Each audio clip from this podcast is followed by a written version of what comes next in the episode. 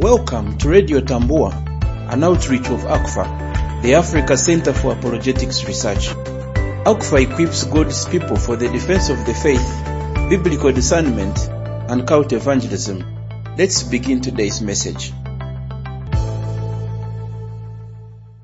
The topic this evening will be about two prominent teachings that threaten the health of the church today, and that is hyper grace and prosperity gospel teachings. But as we look at these teachings, I would like to begin by laying a foundation for us as we look to the scriptures because the word of God is the starting point for anything. This is not just the wisdom of men, but going to the scriptures to find out God's will concerning everything in life.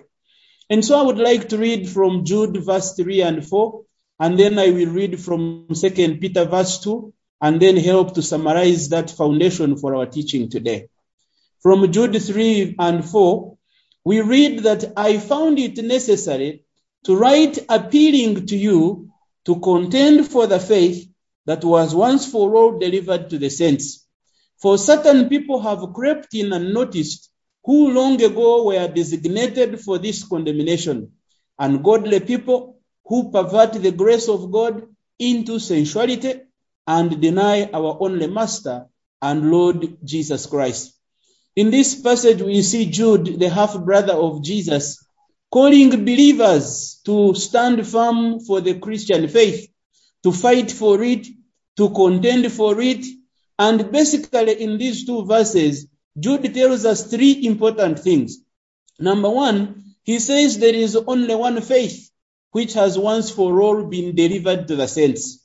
And any attempt to add to this faith or subtract from it or tamper with it in any way ultimately is to result in false teaching. Number two, he tells us that we have a divine mandate to contend for the faith or to defend it. And why do we defend the Christian faith? Because number three, which he tells us in verse four, he says that certain people have crept in and noticed who long ago were designated for this condemnation. And these ungodly people, one of the things that they do is that they pervert the grace of God. They distort it, they deny it, they doubt it, they seek to destroy it in whatever way they can. And because of the presence of these false teachers who seek to pervert the grace of God, Jude calls us to honestly stand firm for this faith that was once for all delivered to the saints. And then we have another passage from 2 Peter chapter 2, from verses 1 up to 3. It says that, but false prophets also arose among the people, just as there will be false teachers among you, who will secretly bring in destructive heresies, even denying the master who bought them, bringing upon themselves swift destruction and many will follow their sensuality, and because of them, the way of truth will be blasphemed. In their greed, they will exploit you with false words. Their condemnation from long ago is not idle, and their destruction is not asleep. False prophets, false teachers coming in secretly, motivated by greed and false words, seeking to take God's people away from true biblical teaching to destructive heresies. As we look at these two passages, there are a number of observations that we pick out. Number one is that both passages call believers to watch out for false teachers and their teachings. Both passages invite believers to stand firm for their faith and to defend it from these spiritual charlatans. Number three is that both passages show that these false teachers come in secretly and are usually not always obvious. You may wonder why both passages have used the word secretly. It is because these people have an intention of creeping in among believers without the awareness of the believers. In other words, they may look Christian, they may sound Christian, they may sing Christian songs, but ultimately they have an agenda, and that is to slowly but surely distort the faith as we have received it from the apostles and the New Testament. Number four is that these teachers look and sound biblical and are actually, in most cases, operating within the church. So when we think about false teachers, we should not just look outside the church out there and think these people are strangers. In most cases, they are part of us. They are involved in the ministries of the church. Most of the time, they actually speak things that are true, but they distort that truth into a counterfeit. Lastly, is that while passage number one talks about a perversion of God's grace, passage number two talks about the greed of false teachers. And if you bring these two together, perversion of God's grace and the greed of false teachers, you actually realize that they bring out our topic for this, uh, for this evening. Hyper grace and the prosperity gospel, which we are going to look at in a moment. But before we do even look at these teachings, hyper grace and prosperity gospel, why is it important that we address these subjects at a time like this? Again, a number of observations. Number one is that both teachings sound Christian and biblical, but are not. And something that closely resembles the original can very easily confuse or even deceive many. Number two, you will notice that most of their teachings are built on biblical teaching, but which teaching has been taken out of context by misinterpreting Bible verses. In most cases, there is a mixture of truth and error and in a secretive way that if you do not have biblical discernment, you may actually think they are fine. Number three is that both of these teachings have the ability to infiltrate any church without notice, especially since they are teachings and not institutions. If they were denominations or some groups that have an address, one could easily identify them and stay away from them. But you notice that when we talk about hyper grace or prosperity gospel, we are not talking about religions or fellowships or designated groups. We are talking about certain teachings that are not necessarily institutions. And because they are teachings, they can easily be believed by anybody in spite of which church they go to. And that's why my number four is that a Christian can hold both these two teachings without necessarily leaving his traditional church. I can tell you without fear or favor that as I speak, there are people in the Anglican church, in Ankole Diocese, whether innocently or not, sincerely or not, they subscribe to the teachings of hyper grace and prosperity gospel while they are still Anglican. In other words, they are Anglican by membership, but hyper grace and prosperity gospel by theology. There is a chance that many may not even know that actually this is the case, which is why I believe it is very important for us to address this subject so that many can know where they stand and hopefully God can give us the grace to repent if there is need or if we find ourselves in any of these camps. So let's begin with hyper grace. And when we talk about hyper grace, it is important that we understand that we address this topic against the background of two extremes. So you have the extreme of the law, which we call legalism, and you have the extreme of a wrong version of grace that we are calling hyper grace. So we have some Christians who believe that for one to be right with God, they must please God by their works, by their good moral behavior, by the keeping of the Ten Commandments, and behaving nicely. And they hope that in their personal efforts, they can actually please God. And that extreme is not biblical either. As we look through the scriptures, we recognize that that is what the Old Testament was about. That the Old Testament had the commandments, had the sacrifices, had the temple observances and rituals, but all these in and of themselves would not bring a person to salvation.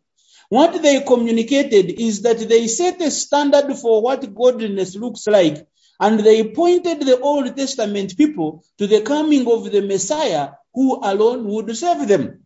So to trust in the keeping of the law and the commandments for salvation is to be to be in error and actually you will not arrive at salvation. So you have Christians who must demonstrate their devotion to God through obedience. Yet the scriptures tell us that the righteous will live by faith, for Christ has redeemed us from the curse of the law by becoming a curse for us. In other words, salvation is not in the obedience to the law, but in placing one's faith and trust in Christ Jesus alone for our salvation. And then we have extreme number two that we have called hyper grace, where we are taught that God isn't really concerned about holiness and obedience after we have been saved. What these teachers are saying in hyper grace teaching is that once you have trusted Christ as your personal savior and Lord, you no longer need to worry or fear anything. You no longer have to work hard at living a life of obedience, being a righteous Christian in whom the fruit of the Holy Spirit is made manifest. And it is this second extreme, especially, that we would like to draw our attention to. But I wanted to make sure that while we address hyper grace, we don't have some people among us thinking that since hyper grace is not biblical, then we need to go back to the law, because that would be another error in another different direction. So when we think about hyper grace, we need to lay some foundations again. Because we know that based on biblical teaching, salvation comes through God's grace in Christ Jesus. That God forgives all sin when a person comes to Christ. And by all sin, I mean he forgives past sin, present sin, future sin, and any sin, even that that is only in the mind. And most hyper grace teachers will actually agree with this teaching that God has totally dealt with our sin. Jesus will never die again to provide sacrifice for our sins. He died once for all, and through his death and resurrection, sinners become saints, and forgiven people find forgiveness. And that much is true. Now, the problem with hyper grace teaching comes in at the application of this biblical truth. When we know that our sins have been forgiven, the question is, how then should we live? Do we live in obedience and honor of Christ who has saved us by never going back to those very things he saved us from? Or do we now actually sin all the more, believing that after all, our sins are already taken care of? Now, hyper grace people will overemphasize grace at the expense of obedience and repentance. They will teach you that you no longer need to obey the scriptures, you no longer need to obey the law, you no longer need to repent, and even when you have sinned, confession is not necessary because Jesus paid it all. So, according to them, God only sees Christians as holy and righteous, and He does not have any requirement on them on how they live their lives. So, in other words, once saved by grace, you can do whatever you want because the grace that has saved you will continue keeping you. Let me give you a quotation from one of the proponents of this kind of teaching. If you are looking on the screen, this man is a Korean man called Oksu Park, the leader of Good News Mission, an aggressive missionary cult that is seeking to actually take over educational institutions in Uganda through a program that they have called Mind Education Program. It is already in most un- public universities in the country. They come with a curriculum on mind education, but what really they are teaching you is the theology of good news mission, one of which is that you no longer need to walk in obedience as a believer because grace is enough. Oksu Park says that we should not try to do good or try to stop sinning. If the heart of Jesus dwells in us, that heart will lead us to do good. Allow us to live an obedient life to the Lord and give us great glory and increase our joy. So believers should not put any effort in righteous living because after all, if Jesus is in us, he will make us good without our personal effort. Then we have Apostle Grace, whom I am sure most of you are already familiar with, the leader of Phaneroo. And this is what he says concerning the life of a believer. That he says that the question is, Who is born of God? What in you is born of God? Your spirit is born of God. If your spirit is born of God, how can your spirit sin? When people question this, that is when you realize the spirit of error. What Apostle Grace Lubega is saying is that there is a division between the spirit and the body, and Christ has only died for your spirit, which has become born again. So whatever you do in the body doesn't really matter because your spirit is already saved and the spirit does not sin. At the end of the day, God will hold you okay because your spirit does not sin regardless of anything else you have done in your body. And this certainly could not be further from the truth. One of the major verses that they usually use in hyper grace teachings is coming from 1 John 3 and 9, which says that whoever is born of God does not commit sin. Now, when you read a verse like this, it can be very troubling because it seems to be straight to the point that if you are a believer, you no longer sin, and therefore there is no need for repentance and confession of sin. When the Apostle John was writing to the believers, he was addressing habitual sin. People who make a practice or who are in a habit of consistently, persistently living a certain life of sin while continuing to claim that Jesus is Lord of their lives. And John is saying that if you are a believer who continues that kind of practice, what you are showing is that you are not born of God in the first place. Because people born of God, while they may sin from time and again, they are always aware of their sin. They are convicted of the Holy Spirit. They are eager to fall on their knees in repentance and to confess their unrighteousness before God, the only one who can make them clean. Believers sin. The question is, when they sin, what do they do?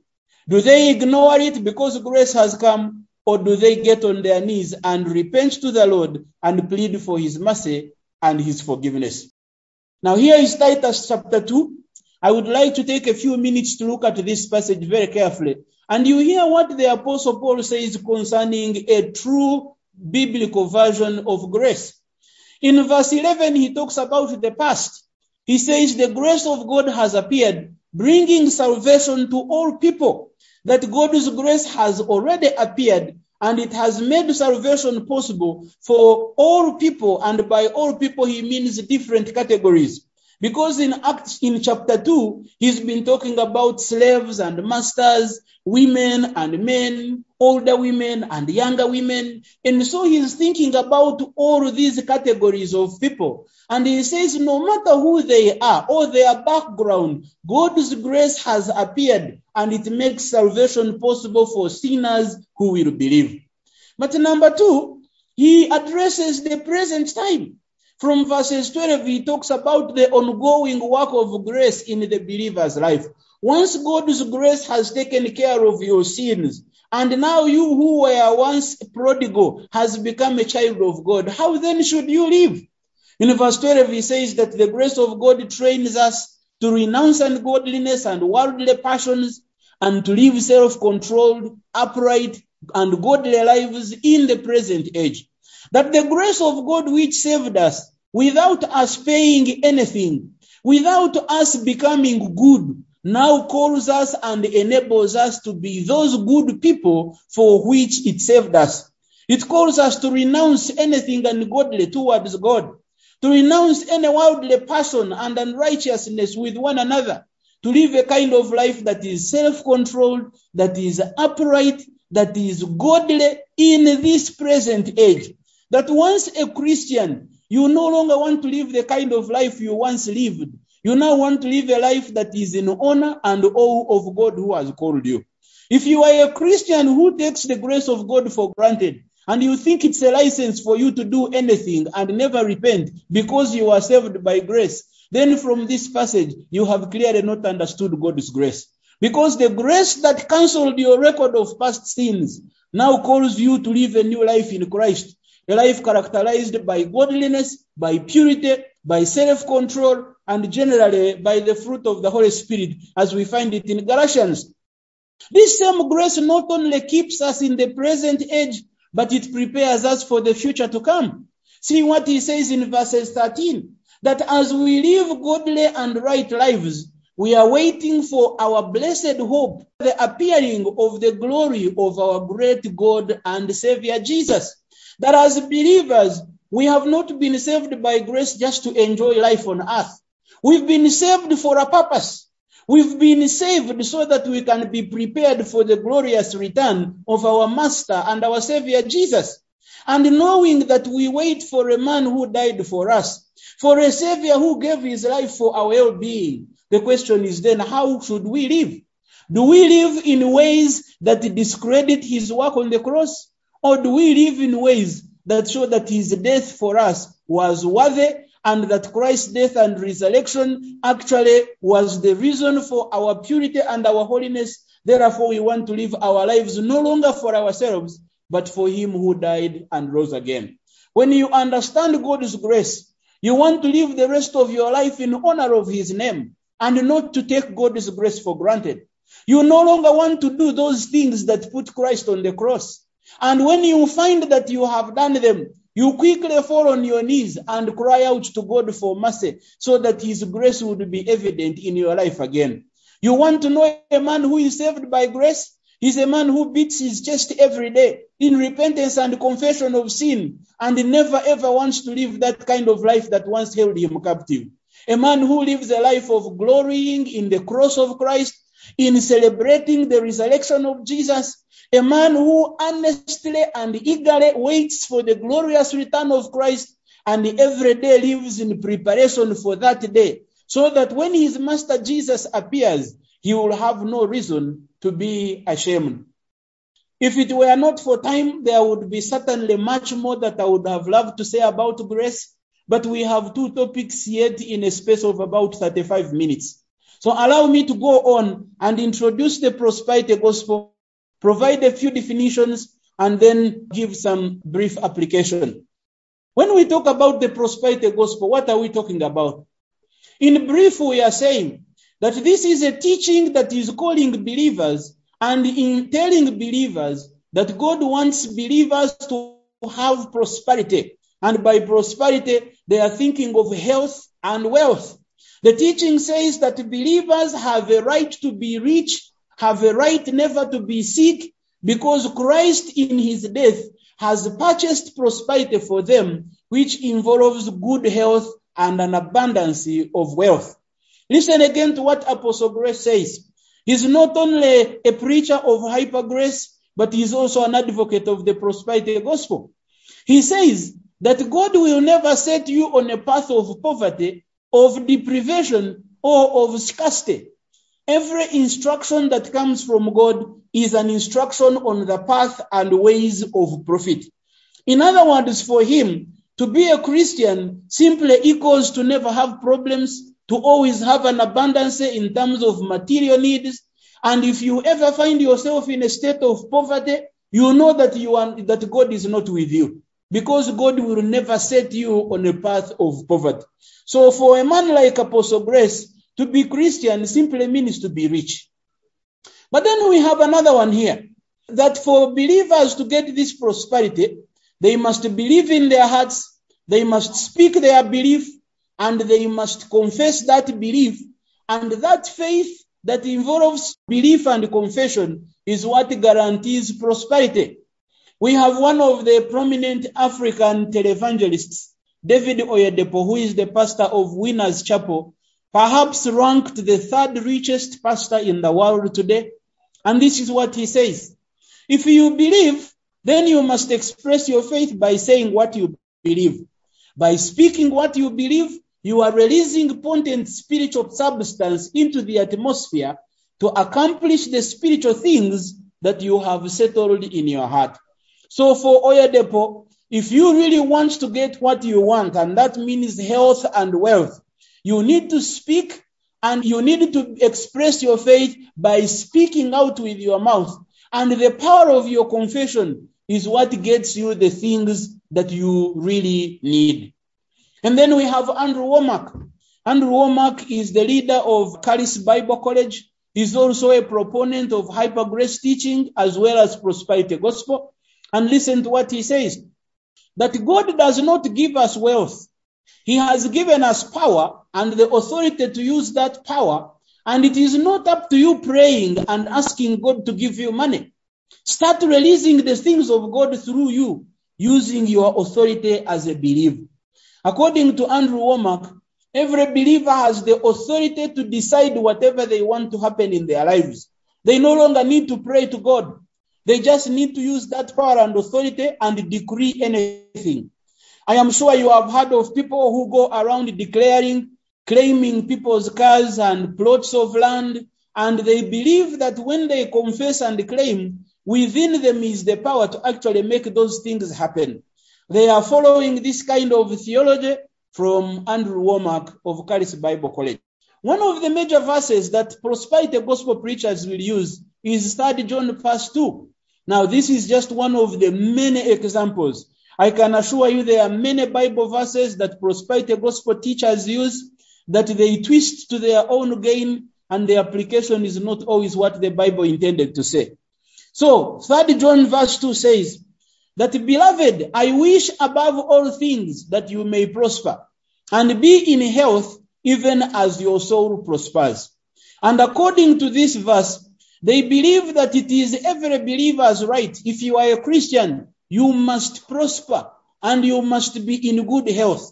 Riches and health are your right simply because the, the scripture says so according to 3 John. But if you think for a moment, what is 3 John really about? Does it guarantee that believers must be prosperous and must never fall sick? Take a look at verse 1. The elder unto the well beloved Gaius, whom I love in the truth. So, for starters, we understand that this verse is addressed to a person, an individual Christian Gaius, perhaps who was in one of the congregations or that would have received John's letter. And John is addressing this individual Christian and he prays for him. You may have noted that the word used here is the word I wish above all things. And then in the second line, he says that you may prosper. This is not a command. This is not a decree. This is not a prophecy from God. It is simply a way of John wishing well his beloved brother in Christ that as his soul is prospering, his physical body would also prosper in that way. You could call it a prayer. In fact, if you go to first century Christianity, you would realize that this was a standard greeting. This is how brothers and sisters would greet one another by wishing well to each other and pronouncing God's blessing on one another as believers. It is not a blanket statement for riches, neither is it a guarantee for good health. But prosperity preachers will pick this verse and use it as a guarantee that every believer should be rich and must never fall sick. We should also remember as we look at some of these verses that while prosperity gospel preachers pick out verses that seem to suggest the teachings they have desired, we have a whole lot of other biblical verses that warn us of the danger of prosperity, that warn us of the desire to be rich. And some of these verses not only warn us, but they spell out serious consequences for those who live their lives in the pursuit of money instead of their Savior Jesus Christ. Look at 1 Timothy chapter 6. But those who desire to be rich fall into temptation, into a snare, into many senseless and harmful desires that plunge people into ruin and destruction. We may want to take a moment and reflect on that verse so far. Verse 10 says that for the love of money is the root of all kinds of evil, and it is through this craving that some have wandered away from the faith and pierced themselves with many pangs. That out of a desire for the material well being of this world, many have sacrificed the eternal at the altar of the immediate. Many have come into the Christian faith, not for the sake and honor of Christ who died for them, but for the sake of material riches that has been promised by prosperity gospel preachers. And Paul gives a stern warning to young Timothy that those who desire to be rich had better be very careful. Those who put the goal of the Christian life on money and how to get it had better watch out. For many who have done so have wandered away from the faith and pierced themselves with many, many pangs. So what is Paul's advice to the contrary? From verses 11, he says, But you, O man of God, this is what you are supposed to do. Instead of chasing after the things of this world that pass away, you can chase much better things that you have been called for as a Christian. And what are those things? Paul says, pursue righteousness, godliness, faith, love, steadfastness, and gentleness. Fight the good fight of faith. Take hold of the eternal life to which you were called and about which you made the good confession in the presence of many witnesses. That as believers, we are called to pursue the things of heaven righteousness, godliness, faith, love, gentleness. And it is that to, to that end that Christ gave up his life. That we who were slaves of the temporary passing away things of this world might for the first time be released into the freedom of Christ as sons of God and therefore begin to hunger for the things of God, the things that pertain to eternal life and not just to the temporary comforts of this life. Now you may be wondering if these are the warnings that the Bible gives, why is it that so many people are enticed to join the prosperity gospel teaching churches or fellowships or gatherings wherever they are? What are some of those reasons as to why people continue to walk away from biblical teaching in the pursuit of the false prosperity gospel and hyper grace? There are a couple of things that I would like to share with you. Number one is that most of these churches are appealing they have a modern touch to their presentation of services. They have exciting and entertaining services that many people would love to go for instead of the gentle, sober worship of the traditional churches. We will notice that some of these groups are reinforced by a broader cultural emphasis on easy solutions. They promise instant gratification. They promised instant riches and healing in the here and now, immediately at the expense of the biblical call to perseverance and to endurance. You will notice that some of these people use ritually blessed objects and substances which resemble those that are found in African traditional religions.